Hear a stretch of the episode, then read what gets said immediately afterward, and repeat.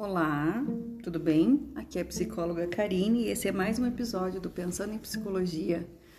E hoje eu resolvi falar sobre desenvolvimento, com base nas perguntas que eu tenho recebido de, de professores, de educadores e de muitos pais.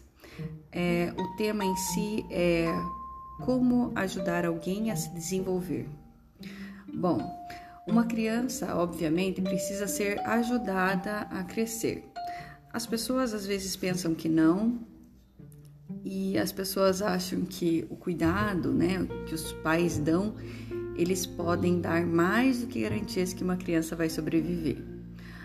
Além, claro, de, de suprir a necessidade de uma criança é, ter saúde e estar bem nutrida, ela precisa de cuidados de qualidade.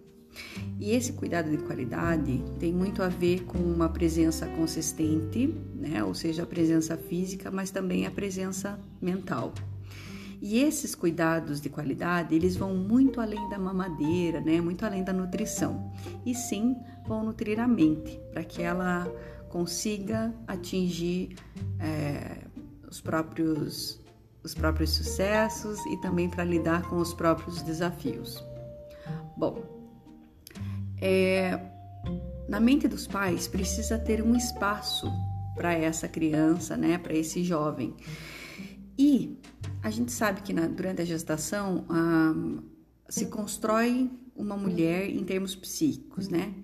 E isso começa a construir na família a, a, elaboração de um filho quando se escolhe o nome, quando se idealiza o quartinho, quando se planeja é, as roupinhas, né? Tudo pensando naquela criança. Mas não é uma criança qualquer, né? É uma criança especial, é uma criança em particular. E os pais precisam ter esse desejo real por essa criança, né? E construir esse mundo para ela. E claro, existem casos que uma criança não é planejada, né? E os pais perguntam: meu Deus, mas e agora? Não planejei e tudo mais. Não tem problema, naquela, naquele momento a criança não foi planejada, mas depois disso você pode sim, o casal, pensar nesses cuidados de qualidade. E durante o crescimento de uma criança, né, ela vai experimentar sofrimento e vai experimentar a dor. O sofrimento psíquico ele é diferente de dor, né? Porque a dor existe para crescer, né? É, vão nascendo os dentinhos, a criança vai ficando mais mais difícil, a criança passa por momentos de raiva e de tristeza, também além de muitos outros, mas esses são importantes para o crescimento. E é preciso abrir espaço para sentimentos como esse, né? Hoje em dia parece que se passa muito por cima disso. E como se todas as crianças deveriam ser privadas de dor, de sofrimento, né? Ah, eu sofri muito na minha infância, eu não quero que meu filho sofra. Não é bem assim, né? E isso tem um custo porque para crescer a criança precisa enfrentar desafios e até algumas dores, né? Inclusive a dor de se distanciar um pouquinho dos pais. Então, pais super protetores tendem a afetar bastante o desenvolvimento infantil. Já o sofrimento psíquico é algo que vai além dessa dor. E, e os pais, nessa tarefa, eles têm sim que acolher né? Acolher essa angústia é, de algo que ainda não se sabe. Por exemplo, num bebê. No bebê, ele experimenta a fome como um sofrimento psíquico. Por quê? Porque ele sente uma dor na barriga, né? Um vazio e ele não entende por que, que ele está sentindo aquilo. Mas os pais, a mãe, ela entende que a criança não sabe o que, que é aquilo, mas ela sabe que ele está com fome, né? Só que o sofrimento psíquico é algo que é em excesso, algo maior, algo que não se nomeia, né? E esse excesso é, tem que ser contido, tem que ser entendido, tem que ser transformado em conhecimento, né? A criança não pode ficar à mercê dessa dor. E é por isso que a presença dos pais é tão importante. Além dos pais, eu acredito que existe um outro trabalho importante de outras pessoas né, no desenvolvimento é, de alguém. E, claro, isso envolve médicos, isso envolve pediatras, mas principalmente educadores. Na minha opinião, os educadores têm um impacto assim importantíssimo no desenvolvimento. Na minha opinião, eles têm todos os elementos é, importantes nessa relação. Por quê? Porque eles têm contato com os filhos, eles têm contato com os pais e com as demandas deles, né?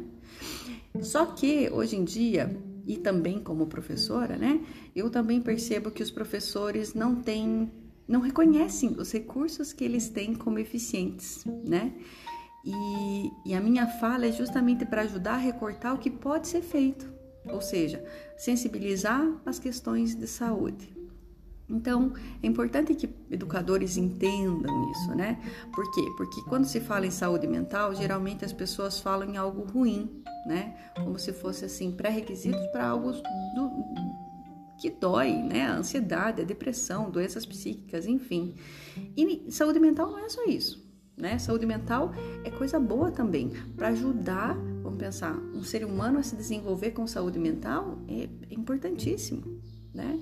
E aí vamos pensar, um professor lá em sala de aula, ele identifica algo num jovem. Ele não deve fazer nada sozinho, né? Se ele notou que um, que um adolescente está, sei lá, se cortando, ele tem que conversar com a escola, tem que propor uma reunião, tem que ver se os outros professores conseguiram perceber essa mesma informação, né? Trocar uma figurinha ali, opiniões e ver o que pode ser feito a respeito dessa situação. Além disso, é, com essa, com essa ajuda toda, aí pode se definir como se aproximar dos pais, né? E a gente percebe o quê? Que a escola recebe muita demanda. Só que a escola não tem o papel de diagnosticar nada, né? Apesar da boa vontade de muitos professores é, em fazer algo, deve-se tentar ajudar sim, só que unindo outras pessoas, né? Unir os outros professores, unir uma equipe é, multidisciplinar, buscar uma palestra, uma fala educativa para essa para essa plateia aí de adolescentes, né? E talvez também para os pais. Bom, e eu acho que o olhar sobre os nossos jovens, as nossas crianças, os nossos adolescentes é sempre muito importante. Por quê? Porque eu só consigo perceber que alguém mudou, que alguém está diferente, se eu tô perto. Né? Então, quem é próximo sempre consegue perceber que algo mudou em uma criança e um adolescente. Então, é, hoje em dia a gente escuta de crianças muito novinhas falando que ai, não tenho ânimo, não tenho preguiça, isso não faz sentido, né? E isso é um reflexo do que não aconteceu antes. Né? Então vamos pensar, não houve antes o desenvolvimento dessas funções do começo de vida, começo da infância. E agora, né, a gente tem que pensar em transformar, acolher e reconhecer quem que é essa criança. Pode ser que não tenha sido feito, mas dá tempo, né? Construir saúde mental, construir autoestima, construir autoimagem. Só que essa construção só se dá a partir do outro. E o outro é quem? O outro, primeiramente, são os pais, né?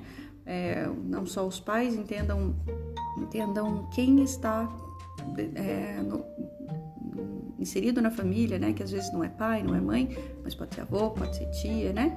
Mas que está nessa construção. E a gente, a gente percebe, conversando com professores, como é difícil sensibilizar, assim, é, os pais a respeito da saúde mental, porque aquilo que um pediatra percebe ou um professor percebe, é, quando levado aos pais, às vezes é motivo de recusa, né? Os pais recusam a entender, a aceitar que aquilo está acontecendo.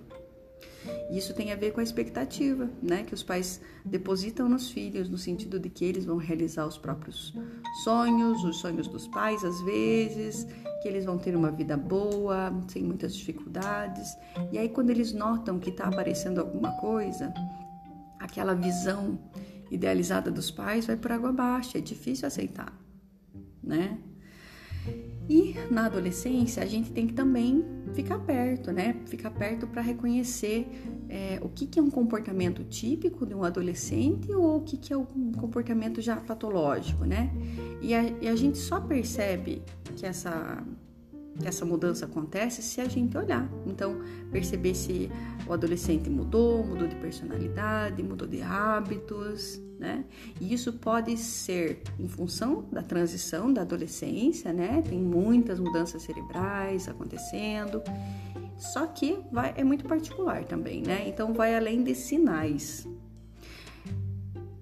E uma coisa que eu acho que é bem importante, que é a gente entender como que um filho se liga ao psiquismo dos pais.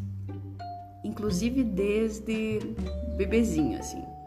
Então vamos pensar, quando os pais às vezes enfrentam uma dificuldade no relacionamento, ou seja ela qual for, mas os pais não processam, não elaboram essa questão, a criança que está perto, ela vai sentir e ela vai captar tudo.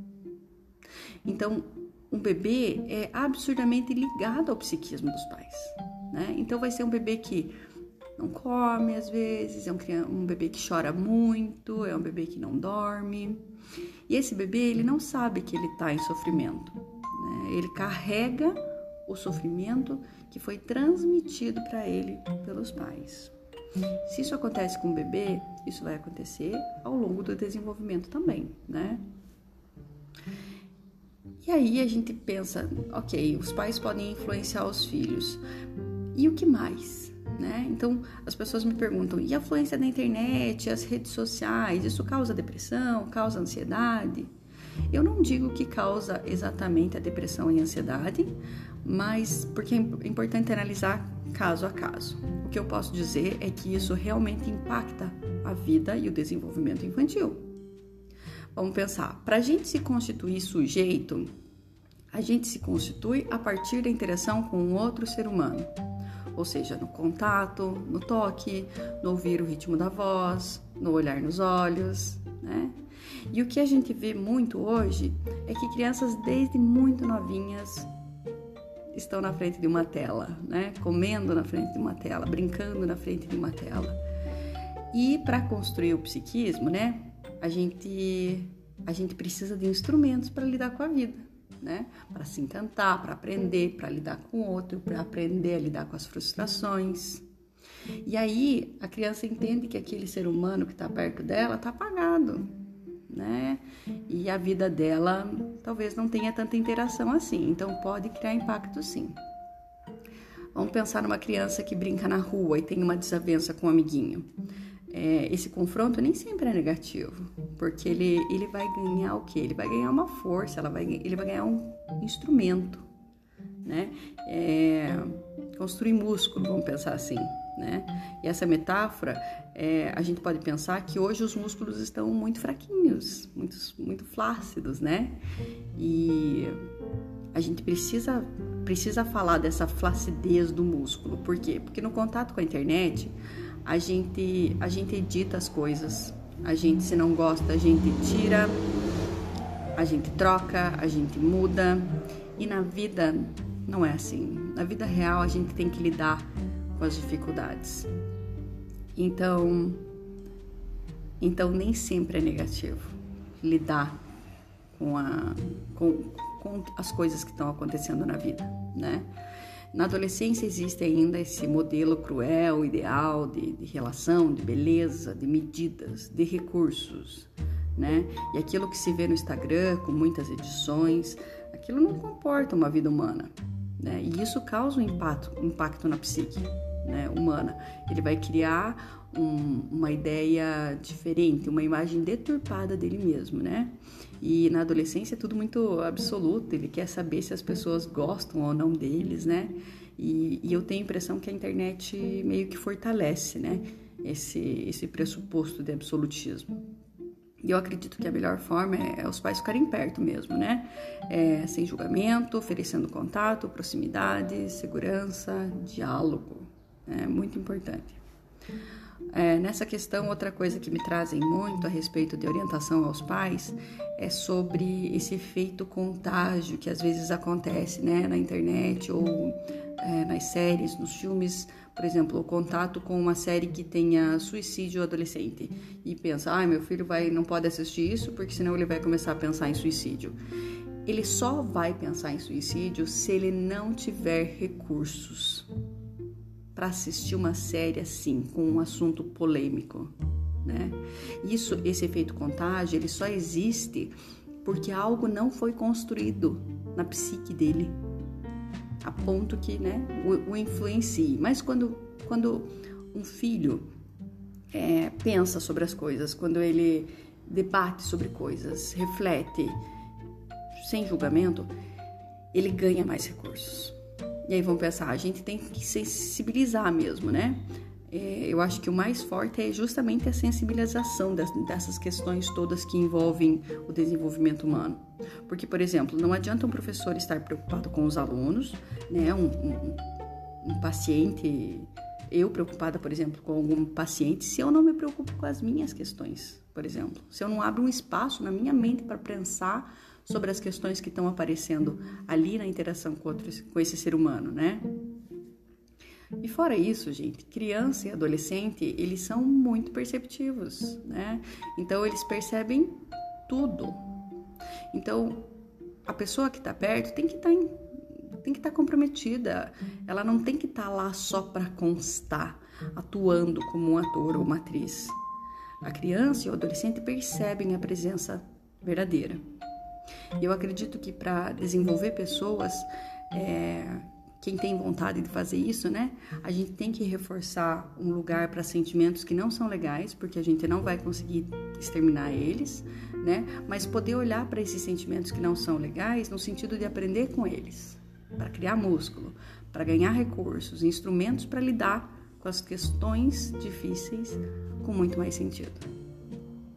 Espero que você reflita bastante. Se precisar, eu tô aqui para eventuais dúvidas, perguntas, ok? Fique bem e até o próximo episódio.